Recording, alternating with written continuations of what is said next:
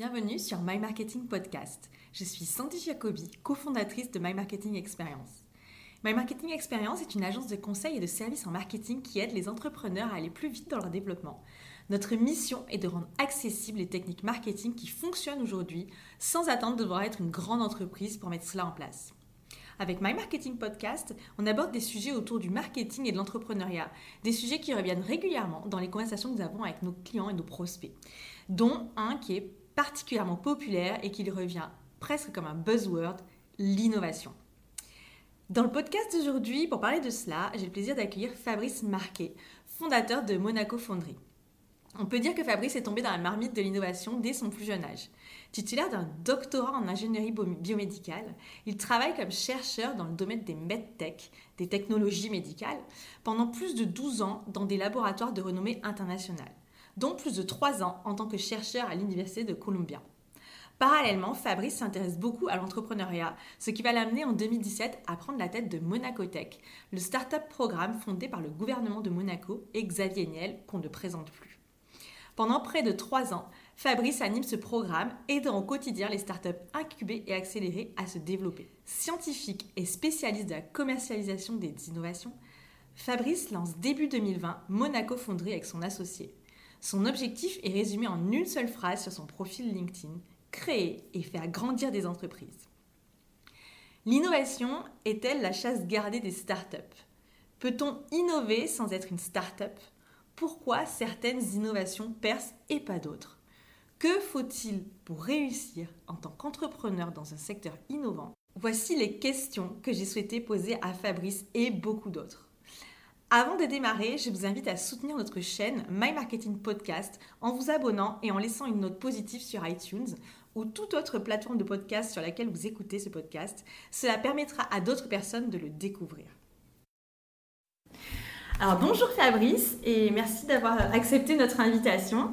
J'aurais voulu euh, commencer directement dans le feu de l'action et dans le sujet parce que euh, lorsqu'on a discuté il y a quelque temps, je me souviens que tu as dit un truc très très intéressant. Tu as dit les startups, en vrai, ça ne devrait pas exister.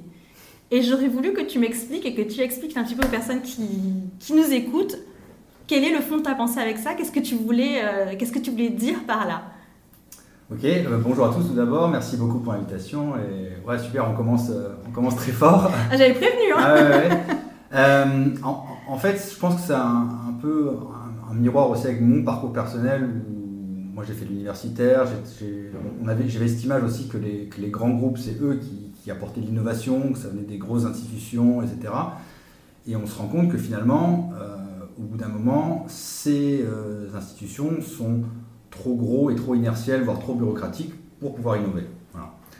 Et d'un autre côté, moi-même, quand j'étais chercheur, l'impression que c'était à chaque fois que j'avais une idée, que quand je publiais un brevet, que j'étais euh, le seul à avoir cette idée, que c'était vraiment ça qui était le différenciant. Alors qu'en fait, pas du tout. Euh, toutes les idées qu'on a, je pense qu'elles ont déjà, quelqu'un d'autre sur Terre les a déjà eues. Toutes les idées de start-up, je pense que tous les euh, départements RD des grands groupes les ont déjà, et juste ils n'y vont pas parce qu'ils jugent soit que c'est trop risqué, soit ils n'ont pas l'agilité nécessaire pour pouvoir les développer en fait. Voilà. Et du coup, c'est pour ça que les startups existent. Alors, on peut se dire que, c'est dommage pour les grands groupes qui pourraient prendre un peu plus de risques, etc. Eux, généralement, l'approche qu'ils ont, c'est qu'ils préfèrent justement que les entrepreneurs se cassent les dents, euh, qu'ils des risques, et quitte à racheter plus cher plus tard, vu qu'ils ont les moyens. Et du coup, c'est ça qui fait qu'aujourd'hui, un entrepreneur euh, peut apporter de l'innovation, peut créer, peut potentiellement faire développer quelque chose qui a énormément de valeur sur le long terme. Alors que si on réfléchit encore une fois euh, rationnellement, ça ne devrait pas exister. Alors aujourd'hui, euh, si je comprends bien ce que tu expliques, euh, ce que tu essayes de dire, c'est que finalement, les startups ne devraient pas exister parce que ce serait au grand groupe d'oser innover et d'oser prendre ce risque.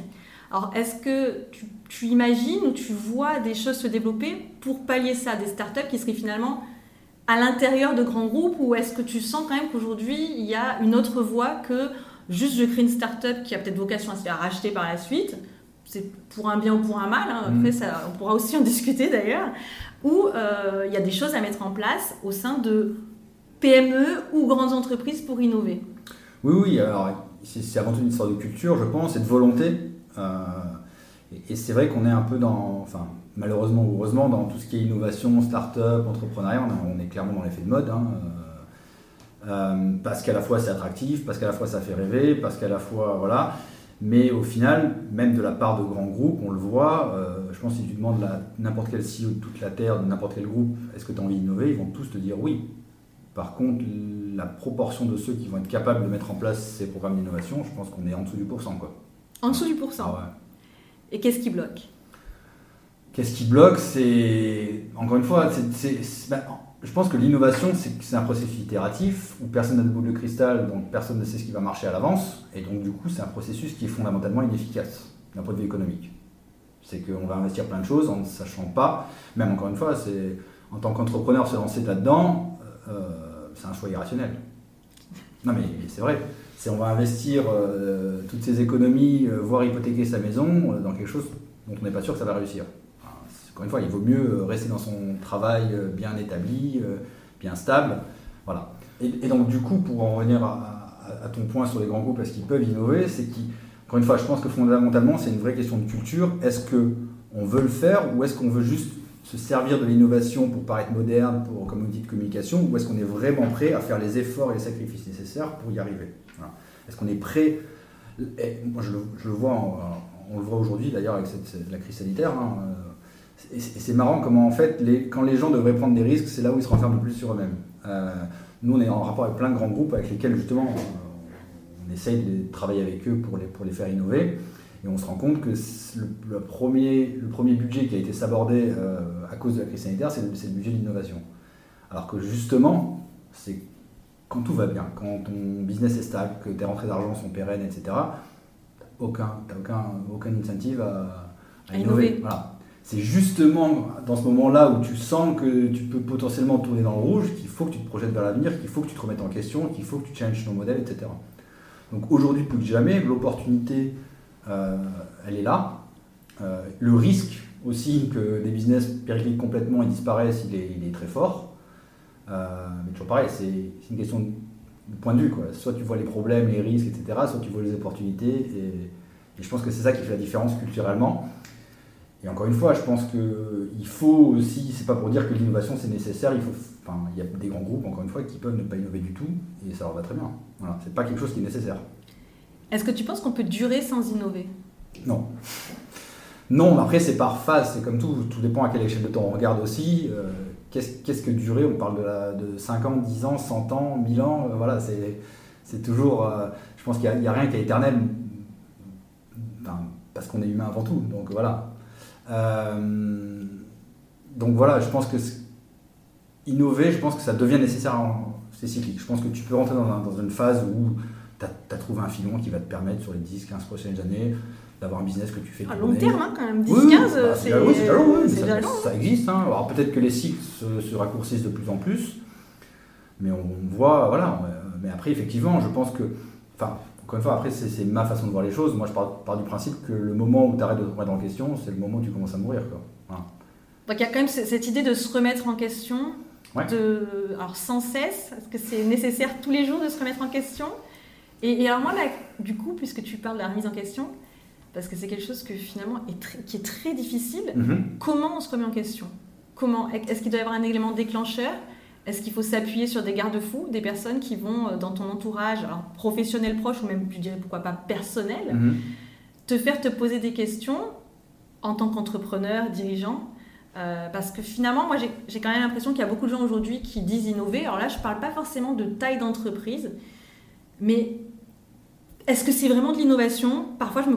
on peut se poser la question. Des fois, c'est très galvaudé quand même. On est clairement dans la d'annonce, c'est sûr. Hein, euh, la start-up c'est bien, l'innovation c'est bien, on dit qu'on en fait, on, ça rapporte un peu de communication pas chère et, on, on, paraît moderne, mais on n'est pas vraiment, encore une fois, prêt à faire les efforts nécessaires et en fait, à ne serait-ce qu'à se rendre compte de ce que ça implique en fait. Encore une fois, se remettre en question, euh, c'est pas forcément agréable, il y a des gens qui n'aiment pas faire ça non plus. Euh, investir une partie, euh, enfin investir que ce soit du temps, des ressources, de l'argent nécessaire pour que ça marche, il n'y a pas tout le monde qui est prêt à le faire non plus. Voilà, donc c'est une question. Ouais, moi j'avoue que c'est un peu cette hypocrisie parfois qui me dérange un peu. Voilà. Moi c'est surtout ça. Encore une fois, que, tu me dises, euh, j'ai un business qui tourne très bien, j'ai pas besoin d'innover, je reste dans mon schéma et dans mon sillon que j'ai tracé et, j'ai besoin de personne. j'ai même pas de jugement de valeur à apporter. C'est cohérent. C'est cohérent. Après, effectivement, pour moi, je suis persuadé qu'aujourd'hui, il n'y a personne qui peut vraiment faire ça euh, ad vitam aeternam, en tout cas. Quoi. Non. Et alors, du, moi, ce que je voulais voir, puisque tu, tu collabores et tu, es, tu as, un parcours qui fait que tu as travaillé déjà avec beaucoup de startups et mhm. également des grands groupes, qu'est-ce qui fait, à ton avis, qu'on innove mieux dans certains environnements? Ou alors, quels sont les ingrédients mhm. réunis qui font, alors pas forcément qu'il y a une bonne idée, mais que l'idée ne reste pas une idée surtout. C'est ça. Je pense qu'encore une fois, Parce qu'une innovation qui est juste une idée, on est complètement d'accord, c'est une idée. Quoi. Voilà, tout le monde en a tout le temps. plein. voilà, plein. Moi j'en ai plein. Bah, c'est normal, j'espère. Hein. mais l'idée, enfin, je pense encore une fois, c'est se fixer sur une idée, enfin, sur un, un, un développement qu'on veut faire. Et encore une fois, je pense que c'est avant tout de réunir une bonne équipe. C'est vraiment ça, je pense que le, vrai différenciant, c'est ça. Pouvoir choisir les personnes avec qui. Moi, j'avoue qu'aujourd'hui, dans ma vie d'entrepreneur, le, vrai luxe que j'ai, c'est que tous les jours, je n'interagis qu'avec des personnes que j'ai choisies. et ça, je ne reviendrai jamais en arrière pour rien au monde. Et pourquoi tu as choisi ces personnes? Parce qu'on était alignés sur le plan des valeurs humaines, honnêtement. Ça peut paraître un peu euh, guimauve, etc. Mais euh, c'est avant tout ça animé par le même envie du, justement du changement et de la remise en question perpétuelle, euh, de vouloir faire les choses euh, pour les bonnes raisons. Et je pense que pour moi, le vrai différenciant, c'est de faire les choses sans se focaliser sur le résultat. D'accord. Alors, est-ce que tu peux aller un peu plus loin Ouais, en fait, je, moi, je pense profondément, avec, avec mon cofondateur, c'est vraiment là-dessus qu'on est, qu'on est parti, c'est de se dire que si tu fais les choses en te souciant juste de faire les bonnes choses pour les bonnes raisons et pas de soucier de faire le plus d'argent à court terme, c'est généralement comme ça que tu prends les, bonnes décisions, c'est généralement comme ça que tu crées de la valeur et c'est fini comme ça que personnellement tu en profites. Mais encore une fois, c'est c'est un, une conséquence. C'est un peu comme la communication pour l'innovation. Si tu fais de l'innovation ou de la start-up ou juste pour être moderne et juste pour de la communication, bah, tu le fais mal, tu le fais pas bien. Euh, si tu le fais en disant voilà, j'ai une vraie vision de changement, de remise en question, je veux remettre mon modèle, euh, le changer, l'adapter aux tendances modernes, etc. Et eh ben, si tu arrives à faire ça bien, c'est sûr qu'au niveau communication et PR, tu auras quelque chose de super. Et alors, qu'est-ce qui fait qu'aujourd'hui, il y ait tant de start-up ou d'innovation qui échouent?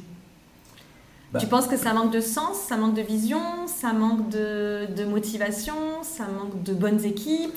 Qu'est-ce qui manque Il y a un peu de tout en fait. Ça manque de chance peut-être Oui, oui, ben, encore une fois, je pense qu'on est dans cet effet de mode où déjà on, fait miroiter ça ça, ça, parle quand même à la jeunesse d'aujourd'hui par rapport à ses valeurs, hein, de liberté, etc., d'être son propre patron. Enfin, c'est très attractif, hein, on va pas se mentir.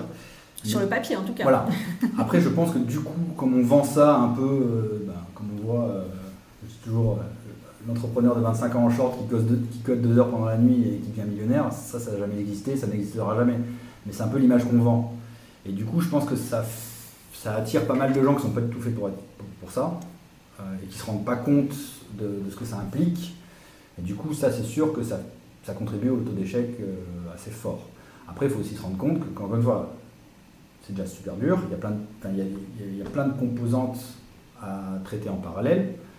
Euh, Comme quoi, par exemple? bah, Déjà, encore une fois, surtout sur un produit très technologique, très, voilà, généralement c'est développé par des chercheurs euh, ou, des, médecins. Ou, euh, et, du coup, ces gens-là sont, je dis avec beaucoup de bienveillance parce que je viens de ce monde-là et que j'ai pensé comme ça aussi à un moment, c'est des personnes qui ne sont pas du tout euh, faites pour gérer la partie business d'un développement. Donc il y, a la partie technologique, il y a la partie commerciale, il y a la partie structuration, et tout ça, tout ça c'est des choses qu'il faut gérer de front. Et ils ne sont pas forcément préparés. Non, et en plus, encore une fois, c'est des choses qui sont très dures à faire de front. Généralement, on, on commence par l'angle technologique, on le développe, et puis après, on se rend compte qu'il faut structurer. finalement, où on trouve pas les bonnes personnes pour le faire, où on est prêt aussi ou pas à le faire. Hein. c'est que ça reste mon invention, je la partage à personne et je la développe tout seul. Ben, jamais pareil hein, là-dessus. Euh. Et c'est là où en fait tout est un équilibre hyper instable et hyper fin à trouver. C'est qu'à la fois euh, son capital, son equity, il faut vraiment euh, surtout au début, faire attention à pas trop euh, le dilapider et donner n'importe qui. Mais en même temps, si tu fais pas rentrer les bonnes personnes quand tu les trouves et que tu les intéresses pas sur le, retour à long terme de, la création de ta boîte, bah, tu n'arriveras rien non plus. Donc il y a tout ça, il y a tout ça qui fait que c'est ça reste difficile, encore une fois. hein. Si c'était si facile de monter une société, euh, tout le monde le ferait. voilà. C'est pas parce que tu anticipes un peu sur euh, euh, un des sujets que je voulais aborder avec toi, c'était que est-ce que tout le monde peut vraiment entreprendre Est-ce que tout le monde a le bon profil Et si, si je t'écoute et que finalement je me rends compte que j'ai pas forcément ces qualités dont tu parles, Mhm. mais que j'ai par contre une super idée et que j'ai vraiment envie d'aller plus loin, Ouais. qu'est-ce que je fais En fait, toujours pareil, c'est que euh, le profil d'entrepreneur, vraiment une personne qui va l'idée le projet, etc., c'est quelque chose de très particulier, mais euh, t'es pas obligé de l'être. hein. Encore une fois, généralement ce qui se passe, moi je le vois dans l'académique, les chercheurs qui en plus euh, généralement sont titularisés, ils ont une situation très stable euh, qui leur va très bien, et c'est pas eux qui iront euh, lâcher leur chair ou, etc., pour- ou, leur, euh, ou leur laboratoire pour aller développer une société. Et généralement ce qu'ils font, c'est qu'ils s'associent avec un entrepreneur qui lui va prendre le risque. Eux, ils vont être actionnaires, euh, encore une fois, selon leur contribution, devenir directeur scientifique ou être au board, etc. Il y a plein de moyens de le faire, en fait, encore une fois. D'accord. Donc en fait, il faut juste avoir peut-être l'humilité de se dire Ouais. c'est Enfin, pas pour moi. ouais, oui, oui, Ou le recul en tout cas, de Oui, dire c'est peut-être pas pour moi, je vais essayer de m'associer avec la bonne personne, complémentaire. Donc ça. la notion de complémentarité est vraiment Ah, importante. complètement. C'est la complémentarité, c'est ouais, ce que tu as dit très juste, c'est l'humilité, enfin, et l'honnêteté avec soi-même, en fait, enfin, ce qui n'est pas la même chose. Oui, oui, non, on est d'accord. C'est juste se dire, finalement, bah, déjà, qu'est-ce que je veux, en fait, tout bêtement? Est-ce que je suis prêt à faire ça? Parce qu'effectivement, euh, se lancer dans une boîte au début, euh, bah, vu que tu vas être euh, trois personnes, dont le CEO à temps plein, euh, qui va faire euh, l'équivalent de 15 postes dans une société normale, c'est sûr que ne serait-ce qu'en en, en termes d'investissement de, temps, c'est un vrai sacrifice. Enfin, voilà, faut pas, faut pas, faut pas mentir là-dessus. C'est pas fait pour tout le monde, c'est rien qu'à cause de ça. Encore une fois, personne ne force les gens à monter une société non plus. Donc euh, voilà. Non mais c'est vrai que comme tu le disais, aujourd'hui c'est vendu euh, comme quelque chose de très cool. Oui. euh, alors qu'il y a quelques années encore, euh, c'était beaucoup. Enfin déjà startup, c'était pas. Pas bien vu forcément, Oui, mais là il y, a un- il y a un potentiel de coolitude absolue et finalement euh, j'ai l'impression que tout le monde dit qu'il a une startup du moment qu'il dépose ses statuts quelque part. ah, j'ai CEO sur ma carte de visite, et je, je soirée networking toute la semaine, ouais, bien sûr. c'est ça. Donc du coup, c'est une question que je vais aussi te poser parce que euh, on me la pose souvent. Mhm. Qu'est-ce- quelles sont les caractéristiques à partir de quel moment on peut dire qu'une entreprise est une start-up et, et pas une PME ou pas moi, il y a une définition que j'aime bien la startup, après chacun a la sienne. C'est vrai que euh, je suis même pas regardé dans le dictionnaire ce que- ce qu'est la, la définition officielle. Mais c'est vrai que enfin, moi je parle de startup Mais on- ta définition, Ouais, ça me va très bien. hein. En gros, c'est le modèle économique qui est encore approuvé. Voilà. D'accord. Et du coup, euh, tu peux avoir des startups qui sont beaucoup plus grosses que des PME, mais qui ne sont pas des startups. Et à partir de quel moment, pour toi, on estime que le modèle économique il est prouvé? Bah, quand tu es stabilisé, que. Est-ce qu'il faut être positif? Ouais, ouais, après ça reste assez vague et c'est pour ça que finalement c'est pas des choses assez euh, binaires quoi. Du coup parce que même tu vois, il peut toujours avec quoi que je vais te donner comme, comme définition, tu peux trouver un contre-exemple d'une société qui a été profitable et qui a repivoté, changé complètement son modèle économique, etc. Donc voilà, l'idée c'est de se dire que est-ce que tu vas être dans une phase où finalement tu vas pas privilégier en fait tes revenus ni tes profits, tu vas, enfin pas, pas tes, profits pardon, tu vas privilégier plutôt ta croissance quelle qu'elle soit, alors soit par des revenus, soit même par un, modèle, euh, économiques où tu n'as aucun revenu. Quoi. En gros, tu, tu captes de la- et c'est ça qui a de la valeur en fait.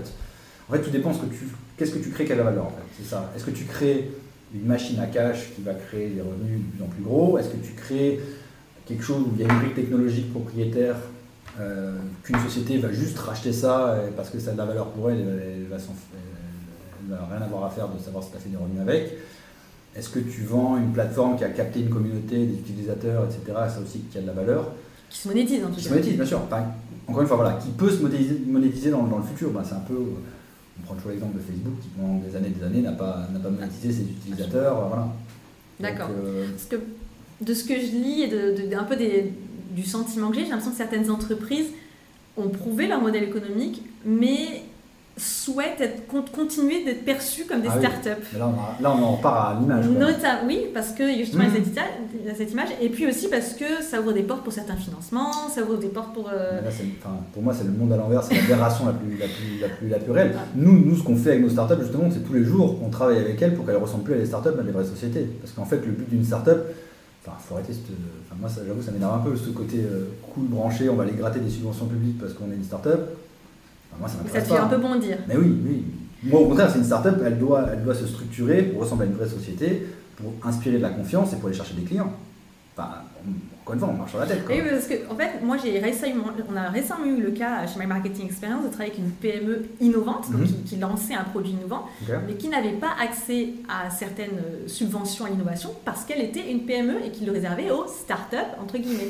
Et c'est vrai que je me dis, mais on marche un peu sur la tête. Alors, c'est pas pour dénoncer un système, hein, c'est vraiment un échange libre. euh, on, on se dit finalement, euh, pour innover, il faut absolument se créer une structure qui est considérée euh, comme une start-up, alors qu'il y a des PME en Mhm. France et même probablement ailleurs en Europe, mais peut-être qu'ils ne sont pas concernés par ce- cette problématique, qui voudraient innover, mais où les portes de- des aides à l'innovation Mhm. se ferment Mhm. parce qu'elles n'ont pas l'étiquette start-up. Mais là, on est dans la communication politique avant tout. Hein. Enfin, Est-ce que toi, tu, tu le perçois ou pas trop? à, à quoi À mon niveau enfin, Est-ce que c'est quelque chose auquel tu as été confronté ou euh, Non, parce que nous, on va pas chercher ça en fait. D'accord. Nous, on est dans un mode où les startups avec lesquelles on travaille, c'est purement privé, on cherche du financement privé, on bosse avec des entreprises privées et généralement à culture plutôt anglo-saxonne où, ça marche Ouais, comme donc du coup, ils sont, sont pas forcément dans ce système. Mais en tout cas, Qu'est-ce que tu tu vas t'enquiquiner à aller gratter des subventions, à rédiger des dossiers? Enfin, moi je comprends pas. Enfin, encore une fois, euh, pour moi c'est de la perte de temps quoi. Parce qu'encore une fois, le but c'est pas de perfuser une société avec du fonds public pour, euh, pour vivoter quoi. C'est le but c'est de créer quelque chose qui a de la valeur. Alors effectivement, pendant un bout de temps, tu vas cramer du cash et tu vas devoir investir, etc. Ça c'est normal. Mais si tu n'arrives pas dès le début à convaincre un investisseur privé que tu as, quelque chose, bah, il faut, enfin, ça sert à rien d'aller gratter des fonds pour survivre quoi. Parce qu'encore une fois, ça va pas t'amener beaucoup plus loin quoi. Voilà. Ça, ça me fait penser, j'ai écouté une, une interview de Manuel euh, Diaz Di Machina euh, il y a quelques jours, où il disait euh, une start-up, euh, c'est jamais plus qu'une entreprise qui commence par être en faillite. j'ai trouvé ça, très- une image ouais, assez, euh. Assez juste et assez osée aussi, Mhm. assez gonflée, mais finalement c'est vrai, c'est qu'elle commence sa vie comme ça et elle est sur un pari de Ouais. bah, je dois montrer qu'en fait je suis euh, capable, faites-moi confiance, je suis capable de générer de la valeur. Et d'où, alors nous, euh, la, la valeur, c'est vraiment euh, un sujet qui nous tient énormément à cœur parce que euh, on travaille beaucoup dessus.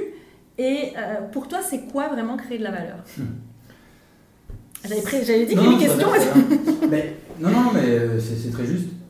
En gros, enfin, moi je Pour vois. qui Est-ce Oui, que c'est du cash Est-ce que c'est de la valeur pour l'utilisateur final? La valeur, c'est quoi? La valeur, c'est que tu aides une entité, que ce soit une personne, une société ou quoi que ce soit, euh, dans une tâche qu'elle cherche à accomplir. Voilà.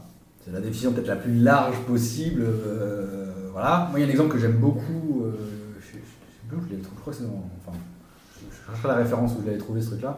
Mais si tu regardes en fait l'idée de l'industrie de la musique, Mhm. euh, si tu es une société. En fait, c'est pour ça que cette, cette façon de voir, pour moi, elle est très pertinente parce qu'encore plus aujourd'hui où le, changement technologique est en accélération constante, si tu bases ta société sur une technologie, tu es mort avant d'avoir commencé. Voilà. C'est pour ça que si tu comprends à qui tu t'adresses et quelles valeurs, c'est-à-dire comment tu les aides concrètement. quel problème tu veux résoudre Voilà. Et comment tu les aides concrètement dans une tâche qu'ils cherchent à accomplir, voilà. Euh, c'est sûr qu'encore une fois, la, la musique, euh, si tu es, une si t'es une société qui vend des CD, elle n'existe plus. Ça fait Voilà. quelques temps même. Même, voilà. mais, mais voilà. Et même si tu vends, même si tu fais du MP3, etc. Voilà. Euh, par contre, si tu comprends que depuis tout le temps, ce que les gens ont cherché à obtenir par écouter de la musique, euh, à se connecter les uns aux autres de manière sociale, les émotions qu'ils ressentent, enfin voilà, on va pas faire un- tout un détail là-dessus. Finalement, ça, depuis, la préhistoire, on tape avec des bouts de bois sur des cailloux, euh, jusqu'à ce qu'on ait construit des instruments, jusqu'à euh, la cassette, le CD, euh, le MP3 en download et maintenant que du streaming, et ben ça, ça n'a jamais changé. Voilà. Et le support technologique a juste été là. euh, Mais c'est un moyen. c'est un moyen, exactement. C'est C'est moyen. exactement ça. C'est un moyen, et, et le problème généralement, c'est que la plupart des entrepreneurs sont très focalisés sur la techno. Encore une fois, parce qu'ils sont très passionnés par le produit, ce qui est normal. Alors au- qu'au lieu d'être passionné par la techno, ce qui n'est pas forcément un mal non plus, mais Mhm. Ce qu'il faudrait, c'est qu'ils aient une vision très claire de, du problème qu'ils veulent résoudre et de ce qu'ils veulent apporter. Ou qui s'associe avec une personne qui a cette vision. Ou qui s'associent. Ah, moi, c'est vrai que j'ai tendance à penser que l'entrepreneur, c'est lui qui doit avoir la vision. Oui, mais du coup, alors c'est pas lui, pas lui forcément qui a le côté Non. technologique. Voilà. Non, mais c'est en fait, il- voilà, c'est c'est quelque chose de. Encore une fois, on est sur de l'équilibre très instable, un peu schizophrénique presque. Et voilà, il faut toujours, euh, toujours marcher euh, sur la corde, quoi. Voilà, avec le côté technologique où forcément il faut développer un produit à un moment, mais en même temps il faut écouter les clients. Euh, il faut savoir euh, fermer les oreilles et pas écouter ce qu'on te dit pour foncer quand tu es sûr de toi, mais en même temps, à partir du moment où tu testes et tu mets ton produit sur le marché, il faut ouvrir grand les idées et quitte à jeter tout à la poubelle et recommencer à zéro. Encore une fois, ce qui paraît hyper facile sur le papier quand on parle comme ça, mais encore une fois, quand c'est quelque chose dans lequel tu t'es émotionnellement investi, etc., c'est pas forcément facile. Non, c'est pas forcément facile. Et tu me fais une très bonne transition du coup, parce que tu, dis, tu parlais de d'écouter les gens. Et je voulais savoir aujourd'hui de ta propre expérience et puis des, des, entreprises, des startups que tu accompagnes, comment l'idée leur est venue en général? Comment est-ce que est-ce que c'est un brevet qui traîne et on s'est dit oh, ben, on va voir ce qu'on peut en faire? Mm-hmm. Ou est-ce que c'est plutôt parti d'un, problème constaté et ils ont réfléchi à comment ils pouvaient euh, adresser ce problème? Ou encore une autre piste? C'est un peu des deux. Alors c'est vrai que nous, on, travaille beaucoup avec des sociétés euh, très technologiques, deep tech, enfin issues vraiment de la recherche académique, etc., beaucoup avec des chercheurs. Et que généralement, pour eux, c'est un peu des deux. C'est généralement des thématiques de recherche sur lesquelles ils ont travaillé euh, et qui sont partis à la fois d'un problème et qu'ils ont commencé à découvrir des choses et qu'ils ont mis au point des choses, qui se sont rendus compte qu'ils pouvaient adresser le problème, etc. donc c'est quelque chose d'un peu, c'est un peu les deux, hein, je dirais. D'accord. Euh, mais de ton expérience, puisque tu disais mhm. que tu as déposé des brevets, mhm. quand, tu les, quand tu as euh, donc mis au point ces brevets, je ne sais pas si on peut dire mettre au point d'ailleurs, quand, tu, quand tu les as publiés, est-ce que tu les as publiés parce que c'était une recherche orientée pour euh, adresser un problème en particulier ou c'est une découverte, ben Eureka, j'ai trouvé un truc, ça marche, et puis on pourrait l'utiliser pour ça? du coup, là, je m'adresse à Fabrice, euh, le, chercheur. non, non, pour être honnête, effectivement, de toute façon, la plupart des, découvertes, elles sont un peu fortuites. Hein. Je pense que le travail du chercheur, c'est de, de, dire, d'expliquer comment tu avais pensé depuis le début que c'était exactement ce que tu voulais faire quand tu as découvert un peu par hasard. Quoi. Enfin, je caricature un peu, mais c'est un, un, peu de ça. J'avais raison, vous voyez, j'avais raison. Et euh, oui, non, c'est vrai que généralement, enfin, moi je, vois dans ma vie de chercheur, dans les. Moi j'ai fait de faire 3-4 labos différents, à chaque fois c'est toujours pareil, c'est que tu as une thématique générale, toi tu t'occupes d'une petite partie, et tu creuses là-dedans, et c'est vrai qu'il y a quand même, je vais pas mentir, il y a, il y a quand même une certaine déconnexion avec la problématique réelle. Voilà. Et c'est vrai que c'est plutôt ce gap-là qui est, qui est, difficile à faire, sachant qu'en plus on est dans des choses bah, moi, je travaille dans le médical et tout, donc c'est des choses qui, déjà, quand tu veux développer, qui coûtent déjà un bras d'entrée. C'est très long. C'est très long. C'est ah oui, ça, ça je vois. Ben, en, gros, si je peux te donner un exemple là-dessus sur le. Oui, comment c'est long. En gros, moi j'ai rejoint quand je suis parti à. Donc j'ai bossé pendant trois ans à. J'ai bossé pendant trois ans à Columbia entre 2009 et 2012. Hein. J'ai publié deux brevets là-bas en 2010 et 2011 sur des travaux qui ont commencé en 2004. Hein. D'accord, effectivement. Et ces brevets-là, on, les a, on les a licenciés de manière exclusive à une start-up qui s'est montée dans le Connecticut en 2018. Voilà. Et sachant que là, aujourd'hui, je pense qu'il doit y avoir encore à 3 ou 4 ans d'avoir un produit commercial sur le marché. Effectivement, donc ça fait euh, près de 15 ans en tout. C'est ça, sachant que ta propriété intellectuelle, elle est valable 20 ans. Donc ça va tomber dans le domaine public. Et... Voilà, donc là ils ont, ils ont un peu la course contre la montre, la boîte, pour essayer de sortir quelque chose. Euh, donc les brevets vont être dans le, dans le domaine public en 2030. Donc euh, voilà, c'est très court hein, ah, finalement. C'est hyper, court. hyper court. Mais en même temps, moi, je bossais sur des, donc, des dispositifs thérapeutiques pour soigner les gens. C'est pas que l'imagerie, c'est des choses qui potentiellement peuvent causer plus de dégâts. Voilà, donc c'est, enfin, il y a une logique aussi dans tout ça, quoi, dans la validation préclinique puis clinique. Euh, on comprend assez aisément pourquoi il faut être précautionneux, quoi. Oui, absolument. Avec beaucoup de déontologie. C'est ça. il ne faut pas que ce soit entre toutes les mains. C'est ça. Et je ne ferai pas de parallèle avec ce qui s'est passé récemment. Absolument pas. Non, non, on n'est pas là pour polémiquer. D'accord. Et chacun euh, comprendra ce qu'il veut. Mhm. Euh, du coup, mais merci d'avoir partagé euh, cette, expérience sur bah, ton début de carrière, finalement, puisque bah, on n'a pas parlé vraiment jusqu'à présent, mais toi, à la base, tu es issu du monde de la recherche. Oui. C'est un chercheur qui a mal tourné, comme T'es un chercheur qui a mal tourné. Ouais, je sais pas, je suis pas vraiment d'accord. Du point de vue académique, si, en tout cas. Ah, d'un point de vue académique, d'accord, c'est haute trahison. C'est ça, non, non. Euh, et comment, euh, qu'est-ce qui t'a fait. Parce que pour moi, c'est un pivot dans la vie, ouais, hein, Qu'est-ce qui t'a fait pivoter? En fait, j'étais pas fait pour la recherche depuis le début, je pense. D'accord. Parce, parce que, alors pour le coup, là, on parle d'institutions bureaucratiques, inertielles et compliquées. Ben voilà, c'est Pourtant, aux États-Unis, ah oui, oui, paraît-il, c'est moins pire qu'en France. Sans vouloir tirer sur la France. Hein. Non, mais il y a un vrai problème, c'est. Enfin, on va pas.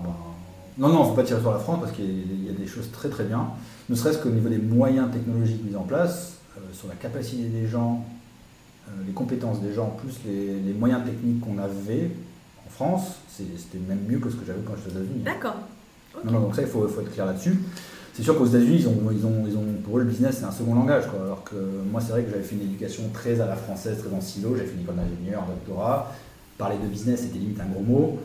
Euh, voilà, et c'est sûr qu'en débarquant aux États-Unis, où j'ai vu justement que les gens qui n'avaient pas fait d'études, ils comprenaient mieux le business que moi, je me suis dit que j'étais en train de passer à côté de quelque chose. Quoi. Alors que pour moi, et pourtant dans, dans, pendant mon doctorat en France, j'ai contribué, enfin j'ai travaillé sur une boîte qui a été montée, qui a, même réussi à faire une IPO après sur Ronext et tout. Ah bien. Donc, ouais. et, et, donc ce côté, en fait, moi j'aimais la science pour le côté, on va jusqu'au bout et on va aider la vie des, on va aider la vie des gens réellement, quoi. on va impacter la vie des gens réellement. Tu avais ce sentiment Ouais, clairement. Et c'est pas pour dire du mal, mais c'est vrai que tu vois, je faisais pas de la physique quantique ou de l'astronomie, où c'était plus pour la beauté de la science. Et, encore une fois, c'est très ah, bien. la physique quantique aujourd'hui euh, Ouais, ouais, À long terme, on, verra, oui, voilà, exactement. Mais en fait, c'est exactement la différence pour moi entre recherche fondamentale et technologie. Ta recherche fondamentale, elle est nécessaire parce que c'est ton investissement dans ta technologie dans 10 à 20 ans. Voilà. Mais c'est une approche pour moi complètement différente. Et toi, tu étais dans la recherche fondamentale, hein Oui, mais sur, sur, un domaine très appliqué, donc du dispositif médical. Euh, gros, notre but, c'était de construire de nouveaux outils pour la médecine. D'accord. Donc c'était en phase quand même amont où on testait, etc. Mais l'idée c'était d'aller jusqu'au développement clinique, etc. Et donc à ce moment-là, donc là tu es encore en France, hein, si je comprends Là je suis en France. Du coup l'univers entrepreneurial, tu en étais encore déconnecté? Mais à l'époque, je me rappelle, enfin, moi donc j'ai passé ma thèse, j'ai soutenu ma thèse en 2009. À l'époque au CNRS, tu disais que tu voulais faire une start-up, tu étais vu comme un suppôt du capital. Quoi. Ah d'accord. On s'en était là. Hein. Euh, et, ça a été assez rigolo en revenant en France euh, après mon passage aux États-Unis où maintenant c'était l'effet de mode et le startup, le CNRS maintenant communique sur les startups, etc. Ah oui, carrément. Ouais, On sait toujours pas faire, mais on communique dessus. et du coup, aux États-Unis, là, tu as découvert, euh, on va dire, un milieu beaucoup plus entrepreneurial.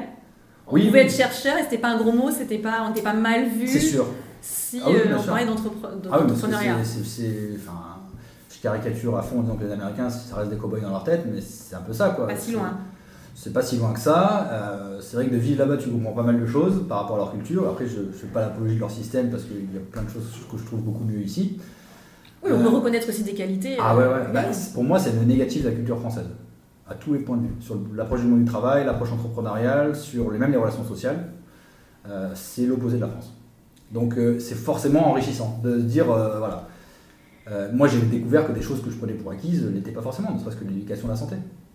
Ne serait-ce que l'éducation L'éducation et la santé. D'accord. nous, pour nous, c'est normal que ce soit gratuit, c'est normal que. Voilà, et, et là-bas, pas, du, tout. pas du tout. Non. Non, non, et, euh, et, du coup, je trouve que c'est bien de pouvoir expérimenter ça pour en revenir et être content de ce qu'on a. Oui, ça fait relativiser, c'est certain. Et du coup, le switch, il s'est passé quand?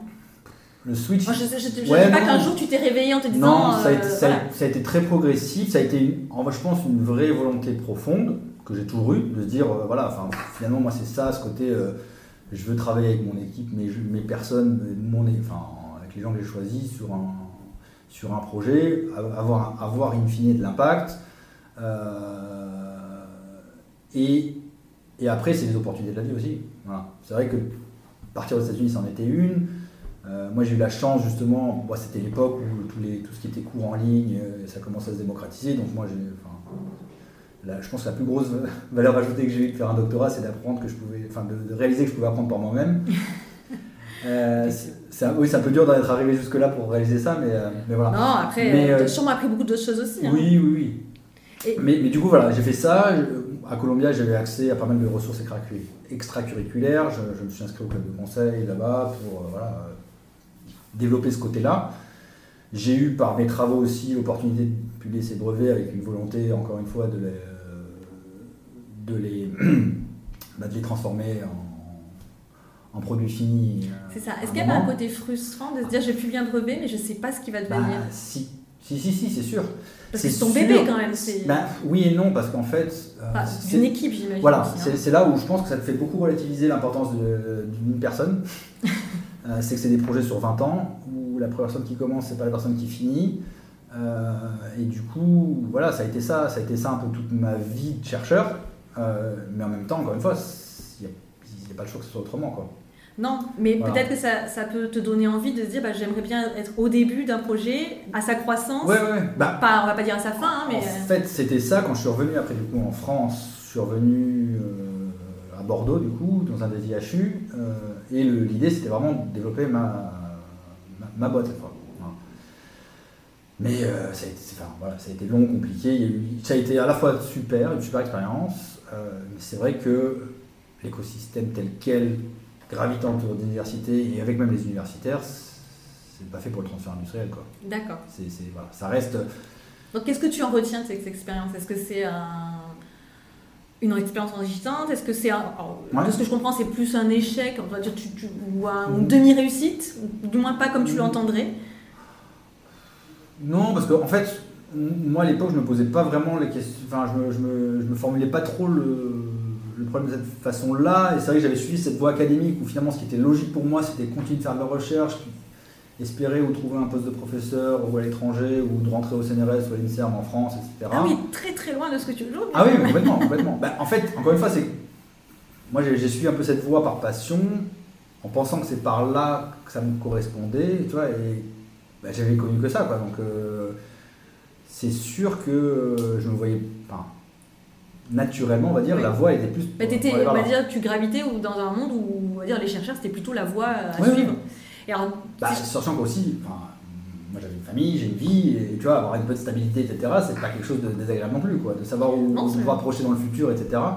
Et puis tu, tu, euh, aimais ce que tu faisais aussi. J'aimais ce que je faisais, ouais, en fait. À moitié. Mais non, non, parce qu'en fait, bah, aujourd'hui, un chercheur, il passe la moitié de son sang à écrire, à écrire des, demandes de subventions, et comme ça, donc c'est du temps, enfin, pour moi, du temps perdu. Quoi. Ok, donc le côté administratif, quand même, ah, tu le rejettes. Hein. Ah oui, complètement. Ouais. J'avais bien perçu euh, de ma discussion. Non, voilà, et c'est vrai. Et, moi, je, enfin, là, on va peut-être rentrer dans quelque chose d'un peu plus polémique, mais euh, moi, j'ai même passé des concours euh, pour aller au CNRS l'INSERM, et j'ai compris là que c'était pas pour moi. Quoi. Que c'était pas pour toi. Ah, Mais il vaut mieux le comprendre tôt que tard. Oui, oui bien sûr. Ah oui, non, mais. Et encore une fois, c'est pas pour dire que ceux qui le font, ils sont bêtes, ils n'ont pas compris. Hein. C'est pas pour toi. Voilà. Et donc, après Bordeaux, tu arrives à Monaco? Ouais. Ok. Alors, qu'est-ce que tu. Donc, chez Monaco Tech, mhm. qu'est-ce que tu découvres, qu'est-ce que tu retiens de cette expérience? Puisque c'est là, ça a été vraiment, je dirais, la, ta véritable expérience d'immersion entourée de startups. Ouais. Tu as quand même pris en charge le programme, euh, tu étais tous les jours avec des, plusieurs startups, mmh. les accompagner. c'est pas toi qui les recrutais, justement, pour. Euh, ou... Oui, enfin. Du moins, tu avais ton avis, mais il y avait. Y avait non, on, avait, justement, on avait un jeu indépendant, justement, pour. Euh, pour dire que c'était pas moi qui faisais rentrer mes, potes. Quoi. Mais non, ce qui était, oui, ce qui, était, ce qui était bien. Euh, oui, je pense que là-dessus, je pense que ce que j'ai vraiment hérité de, de mon côté euh, chercheur, c'est cette notion de conflit d'intérêt et justement de séparer un peu les prérogatives et les pouvoirs les chaînes de décision. voilà. Moi, j'aime bien quand les choses soient claires, euh, sans zone grise, etc. Non, mais ça, montre une grande indépendance sur les. Tu arrives à être très objectif sur des choix, du moins le plus bah, objectif possible. L'objectivité totale n'existe pas, je suis bien d'accord. Mais en tout cas, euh, pendant. Euh, ça a duré combien de temps? Deux ans à peu près, hein, quand même euh... À Monaco Oui. Ouais, quasiment deux ans et demi. Ouais. Ah bah, pas plus que ce que je pensais. Même plus, un peu plus. Non, je dis une bêtise. officiellement, j'ai commencé en avril 2017 et je suis resté jusqu'à décembre de l'année dernière. D'accord, donc finalement, oui, deux ans. Quasiment trois ans parce que j'ai un peu bossé en amont pour préparer le. Voilà. Si peu. Et alors. Donc tu te retrouves toute la journée, même souvent je pense tard le soir, entouré de start-up. Qu'est-ce que tu retiens? Alors moi, ce que je voudrais que tu me dises, c'est qu'est-ce que tu est-ce que tu arrives à tu arrives à avoir ce qui faisait que certaines s'en sortaient mieux d'autres? Parce que bah, comme mm. toujours hein, sur le lot de même, même si on a il y a toute la bonne volonté du monde il y en a forcément qui vont sortir du lot et d'autres bah, moins bien réussir. Euh, qu'est-ce qui selon toi a fait que certaines décollent ou marchent mieux et puis d'autres euh, ont plus de mal? Mm. Est-ce que c'est forcément des choix de techno? Est-ce que c'est forcément il y a des équipes? Est-ce que c'est il y a un peu de tout. En fait, encore une fois, moi je dis vraiment, pour moi, il faut trois choses pour qu'une pour qu'une startup ne soit plus une startup et une société qui marche. Il faut avant tout que tu aies un, produit ou des services désirables. On revient à la notion de valeur dont on parlait, etc. Ça, c'est la première chose qu'il faut valider. Euh, après, il y a toute une partie, on va dire, de faisabilité. Quelles sont les activités que, que, tu vas faire Quels sont les partenaires à clé que tu vas nouer Qu'est-ce que tu vas outsourcer Qu'est-ce que tu vas faire toi-même euh, voilà, donc ça, c'est pas non plus évident que ça marche et que tu puisses trouver une solution à ce problème de faisabilité. Mm-hmm. Et in fine, il y a un problème de viabilité. Est-ce que tu peux avoir une structure de revenus qui sera supérieure à ta structure de coût à un moment? Et donc, ces trois choses-là, encore une fois, c'est ces trois choses qu'il faut que personne ne peut savoir à l'avance si elles vont être, euh, si elles vont être là. C'est une démarche qui est fondamentalement empirique. Mais on peut se rendre compte qu'il y a des problèmes et donc faire des pivots. Mm-hmm. Et est-ce que tu as toujours le sentiment que les... Bah, pivoter, c'est quand même renoncer. Hein, pivoter, ça peut être très compliqué euh, pour certaines personnes parce que ça s'éloigne un peu de l'idée de départ. Est-ce que tu, as déjà pu constater des réticences oui, au pivot? Oui, bah, ah oui dans, dans ce sens-là, oui, parce qu'effectivement, tu as l'attachement à l'idée première, l'attachement à dire que c'est moi qui ai raison, les gens qui ne comprennent pas, etc. Pour moi, le pivot, il ne faut pas du tout voir ça comme un échec, parce que l'alternative, c'est mourir. Donc, pour moi, au contraire, pivoter, c'est un succès. Mais même moi, j'ai envie de te dire, te lancer dans une société et in fine, au bout de 6 mois, 12 mois ou 18 mois, te dire j'ai tout essayé, j'ai tout pivoté, ça marchera jamais, je, ferme je mets la clé sous la porte et je vais faire autre chose, pour moi, ça c'est un succès. Pas un échec.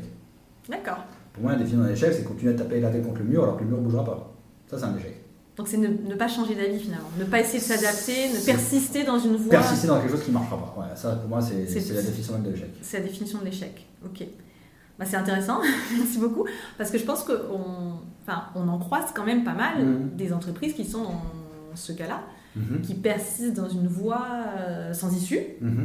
Et, euh, et aujourd'hui, quel est, quel est, le meilleur conseil que tu pourrais donner? Alors, soit je suis, soit j'écoute et je suis dirigeant, et quelles questions tu voudrais qu'ils se posent pour être sûr de ne pas, aller dans cette, de pas être dans cette voie? Parce qu'il y en a, ils sont dans cette voie, mais ils ne s'en ne se rendent pas forcément compte. Bien sûr. Ben, parce que ça va au ralenti, c'est pas forcément un choix. Oui, puis on reste dans un chemin qui est. Voilà. En fait, moi, ça Finalement, on a toujours fait comme ça. Ah, exactement. Il y a quelque chose qui me fascine. En. Je sais pas à quel niveau, j'ai pas, pas, pas la recette miracle malheureusement pour ça, mais c'est de se voir comment la plupart des gens préfèrent échouer en suivant un chemin qu'ils connaissent que potentiellement réussir en prenant un chemin qu'ils ne connaissent pas. Et donc là, je pense qu'on va après. Euh, les peurs, le confort, le, tout ça, enfin, qu'est-ce qui fait que les gens restent dans une situation qui leur, qui leur déplaît? Je ne sais pas. Moi, je t'avouerais que même moi, j'ai plein de personnes qui m'ont dit Ah, c'est super courageux ce que tu as fait, etc., de quitter ton boulot euh, pour te lancer, alors que six mois après, j'ai toujours pas de salaire. Oui, mais en même temps. Euh, bah, probablement qu'on n'a pas tous, on n'est pas tous la même tolérance au risque, déjà. Oui, mais les gens qui te disent ça, ils sont extrêmement malheureux dans ce qu'ils font. Tu vois et, voilà. Alors après, oui, je comprends, il y en a qui te disent Ah, bah oui, moi j'ai ma pension pour les gosses à payer, il faut que je garde mon. Voilà, oui, moi j'ai jamais fait crédit de ma vie et je suis pas divorcé, donc j'ai cette pour moi c'est ça la liberté quoi, c'est de se dire finalement aujourd'hui moi j'ai pas un train de vie, euh, on, est plutôt des gens simples avec ma femme, on vit, on, vit normalement, on a, on a un peu d'argent de côté, alors ma femme va bondir si elle écoute ça, mais le but c'est pas que je crame toutes nos économies, mais voilà. mais j'espère qu'elle écoutera. on, a, on a de quoi tenir, donc euh, voilà, moi c'est pour ça que ça revient à ce que je te disais tout à l'heure, de dire si moi aujourd'hui je me dis ah il faut vraiment que je garde des contrats, etc., mais je vais transformer mon mon idée, enfin notre idée et notre business model en un business model de sensu. Quoi. Et moi, c'est pas du tout ce que j'ai envie. Quoi. Donc, si, si, je résume ce que tu dis, finalement, innover et, ne, pas, ne pas aller dans la mauvaise direction, puisque tu disais, il y a mhm. des gens qui préfèrent échouer mhm. dans, sur une voie qu'ils connaissent plutôt que réussir mhm. sur une voie qu'ils connaissent pas. C'est finalement ne pas avoir trop peur de l'inconnu, ne pas avoir peur de perdre en fait. Mais c'est ça. Mais je pense que ça, ça reste. Au moins temporairement d'ailleurs. Mais je pense que ça reste une fraction vraiment faible de la population. Je pense qu'il y a 95% de gens qui, là je te sors une statistique sortie de nulle part, hein, mais oui, mais tu dois pas être très loin de la vérité. Qui préfèrent suivre, etc. Et que des, personnes qui sont capables d'aller affronter les risques et de prendre les risques, etc. C'est pas grand monde quoi. Mais là, on doit, je pense, toucher un peu à quelque chose de culturel, c'est que l'échec n'est pas ultra valorisé euh, par chez nous. Oui. Mais euh, même dans les cultures où qui valorisent plus l'échec, comme la culture américaine, etc., je ne pense pas qu'en termes de proportion, on doit avoir beaucoup, peut-être un peu plus, mais euh, mais après, je pense que c'est humain. C'est qu'en en fait, on a tous besoin de stabilité, de se rassurer, de, se raccrocher. Moi, je vois, bah, justement, moi, je prends beaucoup de risques dans ma vie professionnelle, aujourd'hui en tout cas.